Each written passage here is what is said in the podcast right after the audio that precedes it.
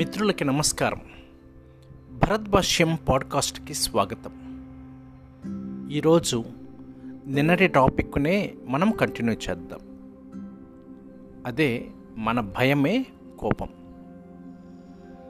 అనేక సందర్భాలలో మనం ప్రయాణం చేస్తూ ఉన్నప్పుడు, కారు మీదనో బైక్ మీద వెళ్తూ ఉన్నప్పుడు, ఒక్కొక్కసారి ఒక బైకర్ అయితే ముఖ్యంగా ఉలిక్కిపాటుగా తన బైకుని ప్రమాదం నుంచి తప్పించుకుంటాడు. ఎందుకంటే అతను పరధ్యానంగా కారు నడుపుతూ ఉంటే లేదా బైక్ నడుపుతూ ఉంటే ఎదుటి వ్యక్తి తనని గుద్దబోతున్నారేమోనని భయంతో కేకలు పెడతాడు. అయితే అది అక్కడ భయంగా ప్రదర్శించకుండా తను కోపముగా వాదనలోనికి దిగుతాడు. ఇక్కడ అతనికి కోపం రాలేదు, యాక్చువల్గా అతనికి భయం వేసింది.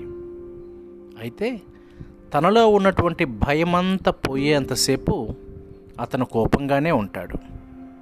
చాలా సందర్భాలలో మన తప్పు వలన, మన పరధ్యానం వలన కూడా ఆ బైక్ ప్రమాదాన్నో కారు ప్రమాదాన్నో మనం తప్పించుకొని ఉండవచ్చు. కానీ ఆ భయం నుంచి బయటపడేంత వరకు ఎదుటి వ్యక్తి మీద మనం కోపంగానే ఉంటాం. ఈసారి గమనించండి, ఎప్పుడైనా మీరు బైక్ మీద కారు మీద వెళ్తున్నప్పుడు కారులోని వ్యక్తితో బైక్ మీద వ్యక్తితో ఇలా చేతులు పైకి ఎత్తి ఎదుటి వ్యక్తిని తిడుతూ వెళ్ళిపోతూ ఉంటారు.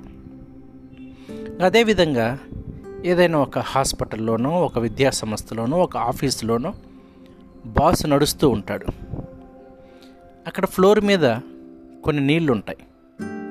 వెంటనే ఆ తడి మీద తన కాలు పడి స్లిప్ అయి కింద పడిపోతాడు.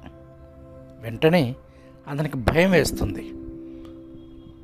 ఆ భయం ఏమిటంటే, తను కాలు జారి కింద పడిపోతే తనకి ఎక్కడైనా కాలో చేయో విరుగుతుంది, తల పగిలి ఉండేదే అన్నటువంటి భయంలో నుంచి వెంటనే కోపం వచ్చి అక్కడ ఉన్నటువంటి హౌస్ కీపింగ్ స్టాఫ్ని పిలిచి కేకలు వేస్తూ ఉంటారు, మీరు శుభ్రత మెయింటైన్ చేయటం లేదు ఏమిటి అని. ఇక్కడ కూడా అతనిలో వచ్చినటువంటి భయాన్నే కోపంగా చూపిస్తూ ఉంటారు. అదేవిధంగా కొన్ని కొన్ని వ్యాపారాలలో పెట్టుబడులు పెడుతూ ఉంటారు. ఆ వ్యాపారము ఏమైపోతుందో అన్నటువంటి భయములో సరైనటువంటి లాభాలు రావటం లేదు అని కోపాన్ని ప్రదర్శిస్తూ ఉంటారు. అలాగనే తల్లిదండ్రులు కూడా పిల్లల మీద వీళ్ళు సరిగా చదువుతారో లేదో, వీళ్ళ భవిష్యత్తు ఏమైపోతుందో అన్నటువంటి భయంలో పిల్లల మీద తమ కోపాన్ని ప్రదర్శిస్తూ ఉంటారు.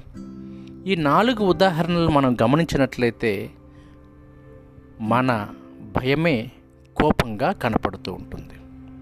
కాబట్టి భయాన్ని తగ్గించుకున్నట్లయితే మనలో కోపం కూడా తగ్గుతుందనేది నా భావన. Thank you.